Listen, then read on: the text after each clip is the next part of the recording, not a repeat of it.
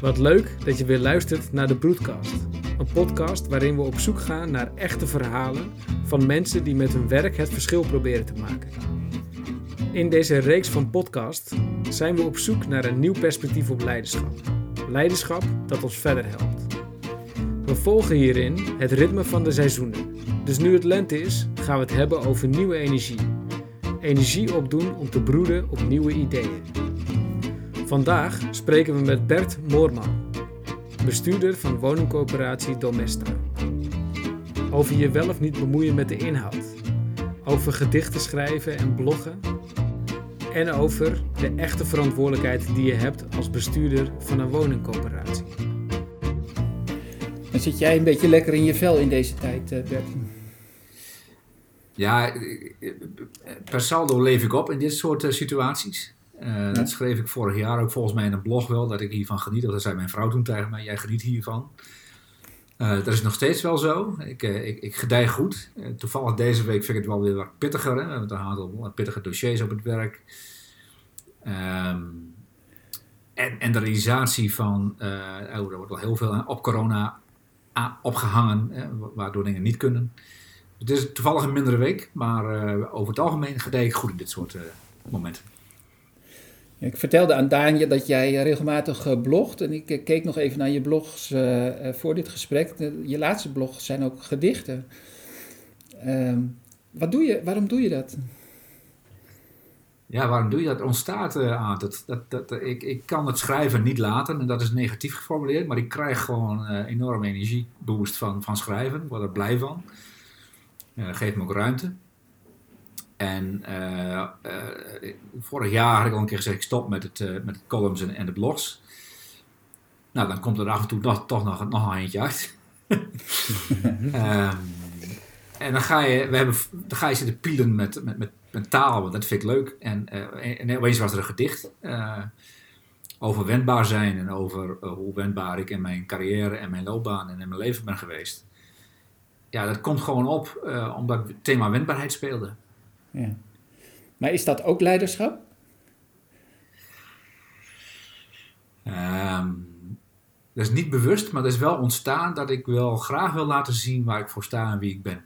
En dat ik dat ook durf inmiddels. Dat is ook een deel van mij wat ik heel lang verborgen heb gehouden. Met name mijn, uh, mijn, jeugd en mijn, geschiedenis. Um, maar ik merk wel als het over leiderschap gaat dat ja, dat kun je niet los van elkaar zien. Ik ben diegene die 53 jaar is en alles meegemaakt heeft. En nu dingen doet waarom ik dingen doe. Eh, en dan neem ik mee wat ik heb beleefd en wat ik heb ervaren. Dus dat kun je niet los van elkaar zien. En dat, dat durf ik tegenwoordig ook te delen. Ja. En krijg je dat terug? Ja, heel veel. Ja, heel veel. Ja. Maar niet van bestuurders. Dat is wel heel grappig. Oh, waarvan wie wel? Nou, vooral van, van, van medewerkers uit eigen organisatie, maar meer dan uit andere organisaties. Uh, af en toe berichtjes, het zijn er geen tientallen of zo, maar toch een aantal berichtjes. Uh, tot zelfs uh, medewerkers van een collega-organisatie, kom alsjeblieft bij ons werken, want ehm, we hebben dat type leiderschap zo nodig op dit moment. Hmm. Nou ja, dat, dat, dat, dat steelt je ego. maar het is voor mij een bevestiging dat, dat, dat ik uitstraal wat ik belangrijk vind. En dat heeft met authenticiteit te maken. Maar dat is ook weer zo'n ingewikkeld woord. Maar uh, ja, probeer één te zijn met wie ik ben en, en wat ik doe.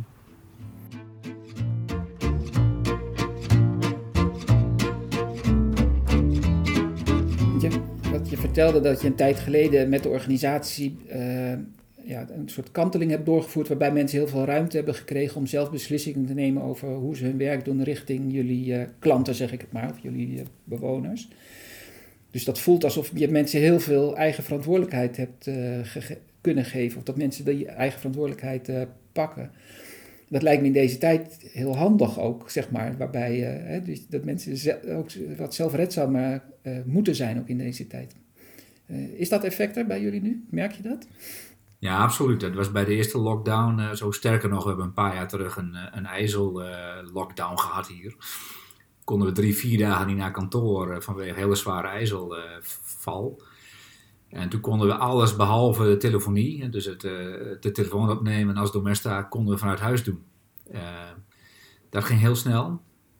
keerzijde was dat we iedereen hadden verboden om niet op straat op te gaan, hè, vanwege de onveiligheid, dat mensen dat wel gewoon deden. Uh, mm.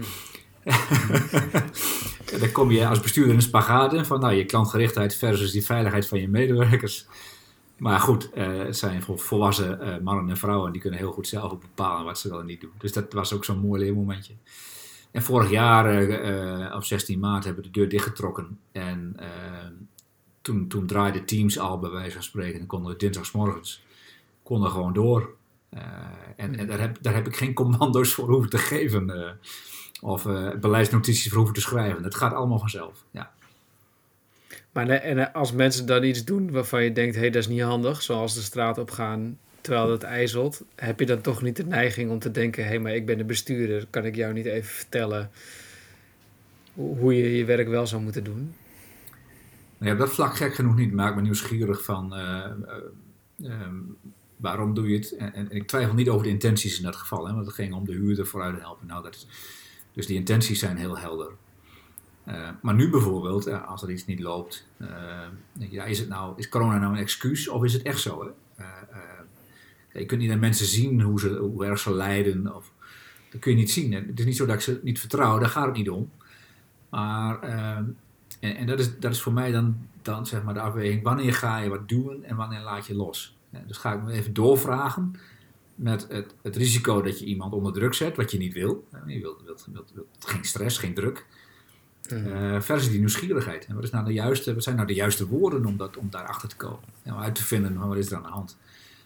Uh, en dat maakt het natuurlijk ingewikkelder dat je elkaar niet, niet, niet, niet ziet, niet, niet, kunt, nou ja, niet kunt waarnemen in, in onze volle omvang.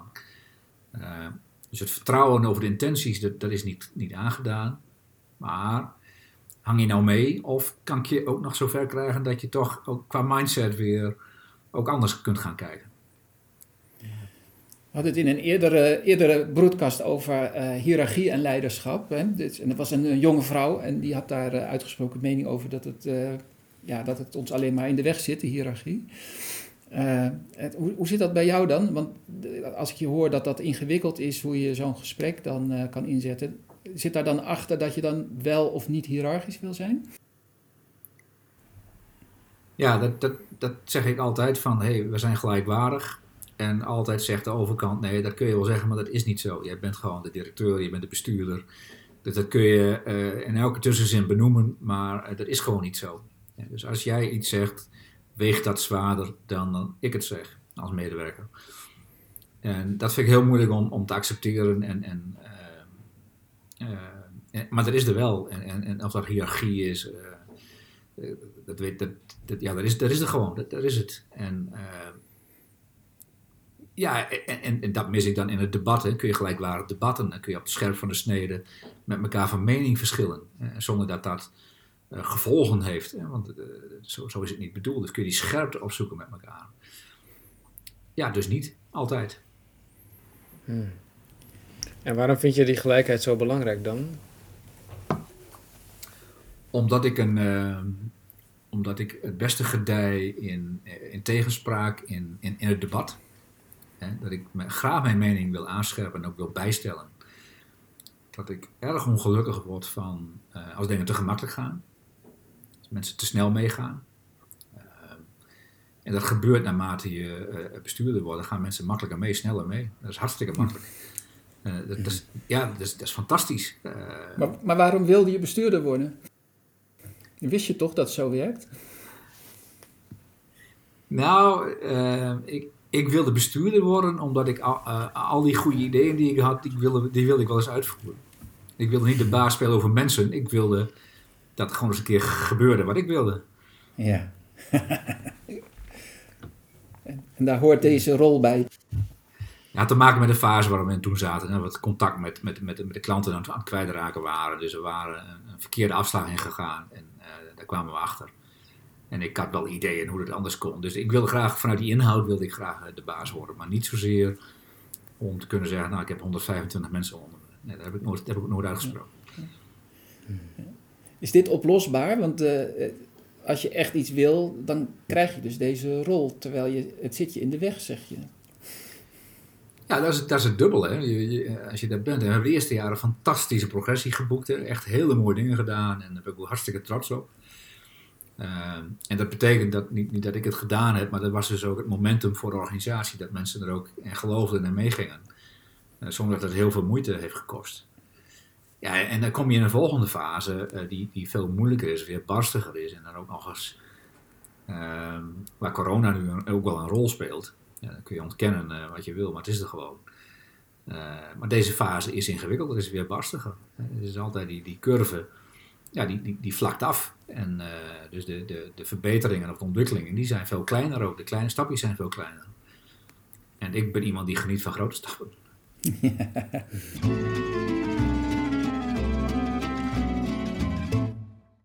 En, en, maakt het nog iets uit in het, in het uh, werkveld waar je mee bezig bent? Zeg maar, het is een heel maatschappelijke opdracht die je hebt. Maakt dat het makkelijker of moeilijker om, uh, om je zin door te drammen? om je zin te krijgen? nou ja, om mensen voor die ideeën te, te, te winnen, dat is eigenlijk misschien wel het belangrijkste. Kijk, wat we zelf in de hand hebben, hebben we eigenlijk wel uitgenut. Hè? We kunnen zelf natuurlijk onze vastgoedinvestering bepalen. We kunnen zelf onze, onze, onze dienstverleningsconcepten bepalen. We kunnen zelf bepaalt hoe we om willen gaan met, met onze afnemers. Uh, maar er zijn ook domeinen, uh, als het gaat om bijvoorbeeld mensen met betaalbaarheidsproblemen die in, onze, in huizen van ons wonen. Ja, dan moet je met samenwerkingspartners gedaan, dat gaan doen. Nou, daar heb ik echt wel macht voor gebruikt. Daar heb ik echt sessies georganiseerd die op macht gebaseerd waren. Niet, maar, maar, met de beste intenties. En, en, en dat heeft ook gewerkt. Dat was toen ook even nodig.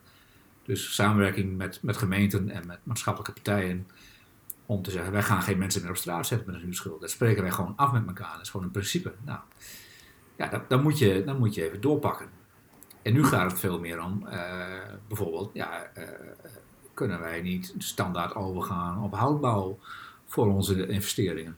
Uh, we, we, willen duurzaam zijn, we willen circulariteit vinden belangrijk.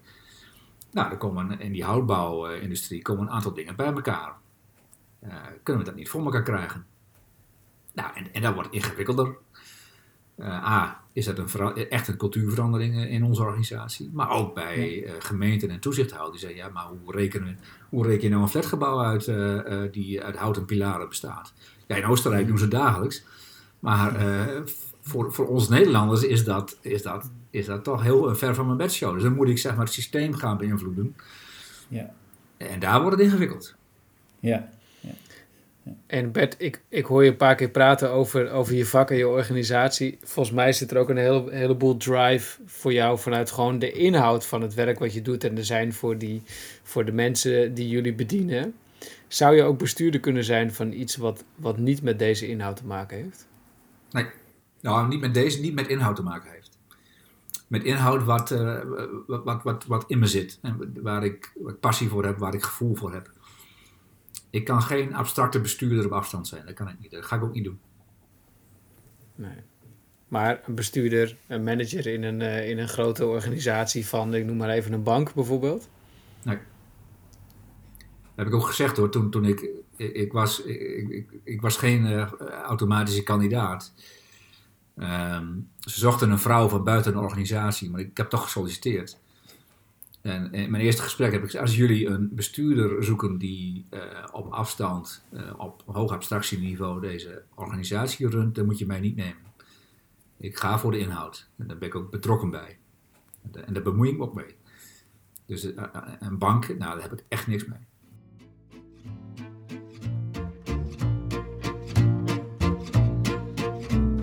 Hey Bert, wij, wij noemen dit de, de, de broadcast.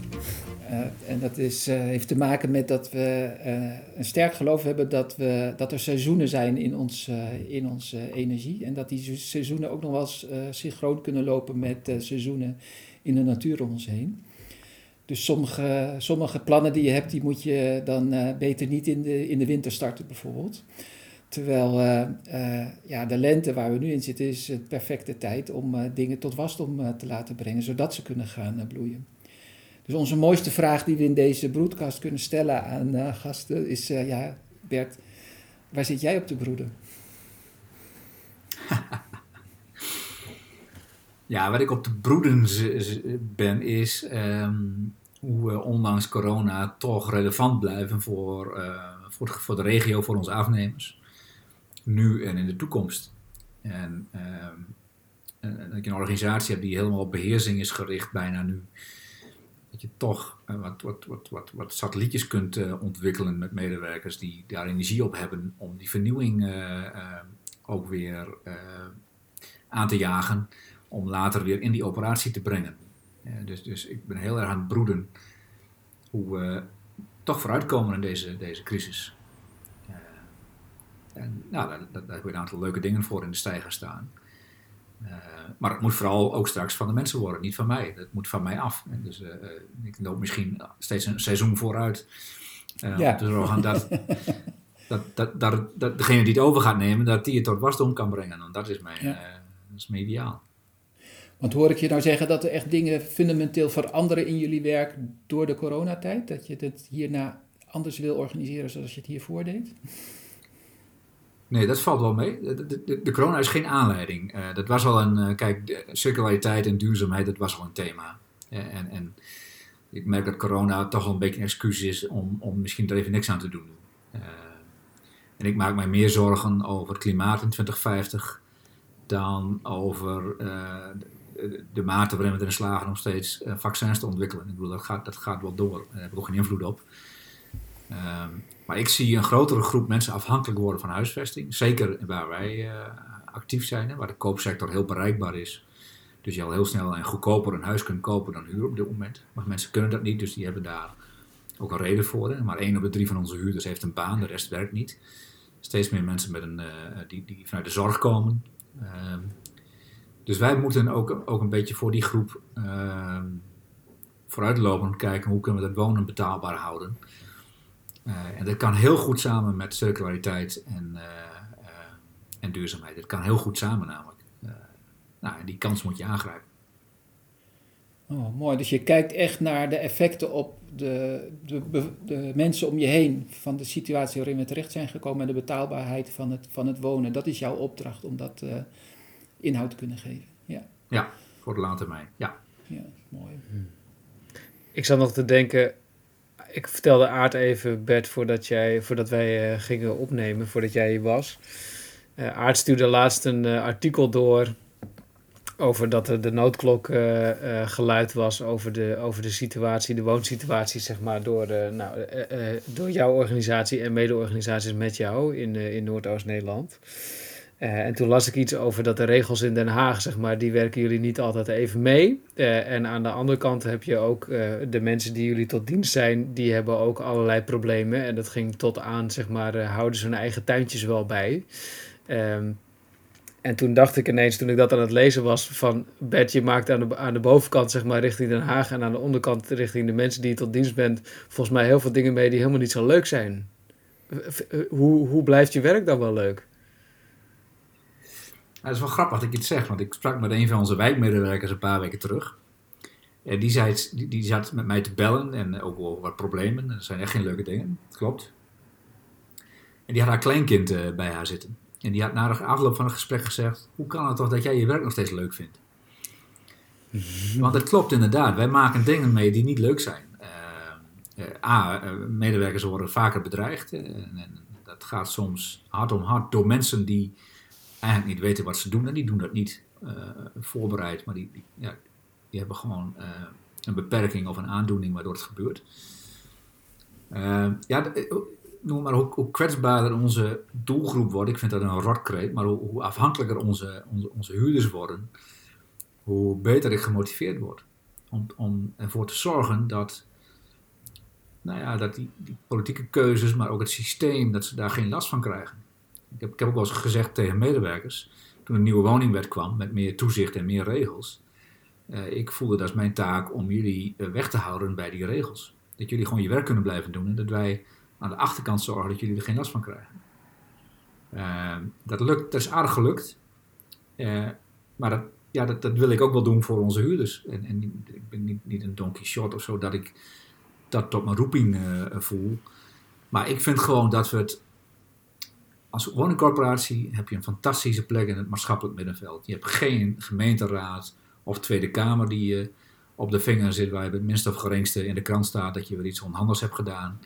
Wij kunnen heel veel doen. Uh, er is geld in onze sector. Het mag geen excuus zijn, maar er is geld. Uh, en dus je kunt ook het verschil maken uh, voor mensen. Uh, terwijl ik heel veel collega's in een kramp heb zien schieten vanwege die woningwet. Nu mag er niks meer. Ja, onzin. En op het moment dat je dat zegt, laat je die mensen die afhankelijk van je zijn, laat je in de steek. Uh, en ben je dan nog relevant? En ik heb echt een metafoor gebruikt. Als je daarin meegaat, als je je laat leiden door, uh, door regels. Ik, ik, heb zelfs collega's horen zeggen: wij zijn eigenlijk een zelfstandig bestuursorgaan van het ministerie. Dat heb ik ze letterlijk horen zeggen. Dus nou, als wij op dat pad gaan, dan zijn wij straks een centraal justitieel incassobureau. En dan hebben we het perfect georganiseerd. Maar we zijn niet meer relevant. We zijn niet anders dan een instantie die huur incasseert en uh, aannemers opdrachten geeft om vastgoed uh, in de benen te houden. Ik denk echt dat wij uh, een veel grotere opdracht hebben. En niet om het allemaal zelf te doen, maar om het te agenderen of om, om het aan de praat te krijgen. En wij gaan zelfs werkgelegenheid creëren, wij gaan mensen opleiden. En we gaan het niet zelf doen, maar we zorgen dat het gebeurt. En wij kunnen dat omdat wij zo'n fantastische positie in het maatschappelijk middenveld hebben om het te agenderen. En in het verleden is, er ook wel gebeurd. En toen gingen er allerlei dingen mis, omdat bestuurders vonden dat ze het allemaal zelf moesten doen. Nou, die tijd is voorbij. Maar ik vind het gewoon je plicht, als je, als je zo'n rol hebt, om te zorgen voor de mensen die het niet zelf kunnen. Gaaf, Bert. En helpt het dat je zelf uh, geboren en getogen Drent bent om je zo te voelen? Ja, ik vraag me wel eens af, had ik dit op een andere plek gekund? Ehm Ah, misschien wel niet. Misschien wel niet. Ik, ik, ik, ben er steeds vaker van overtuigd dat ik daar alleen kan in het gebied waar ik ken, waar ik de mensen ken, waar ik de cultuur ken, ook de cultuurverschillen ken dus. Hè. Dus, dus een hoge, veen, wat we net, uh, net even zeiden in het voorgesprek. Uh, en, en, uh, en Emmen, het veen en het zand bijvoorbeeld. Ja. Ja, ik vind echt dat je, dat je de cultuur van de streek moet kennen als je bestuurder bent in zo'n organisatie. Dat vind ik echt een pre. Dat kun je ook leren, maar uh, ja, daar heb ik nog niet meegemaakt, dus ik weet niet hoe dat gaat. Maar ik vind het echt een preek.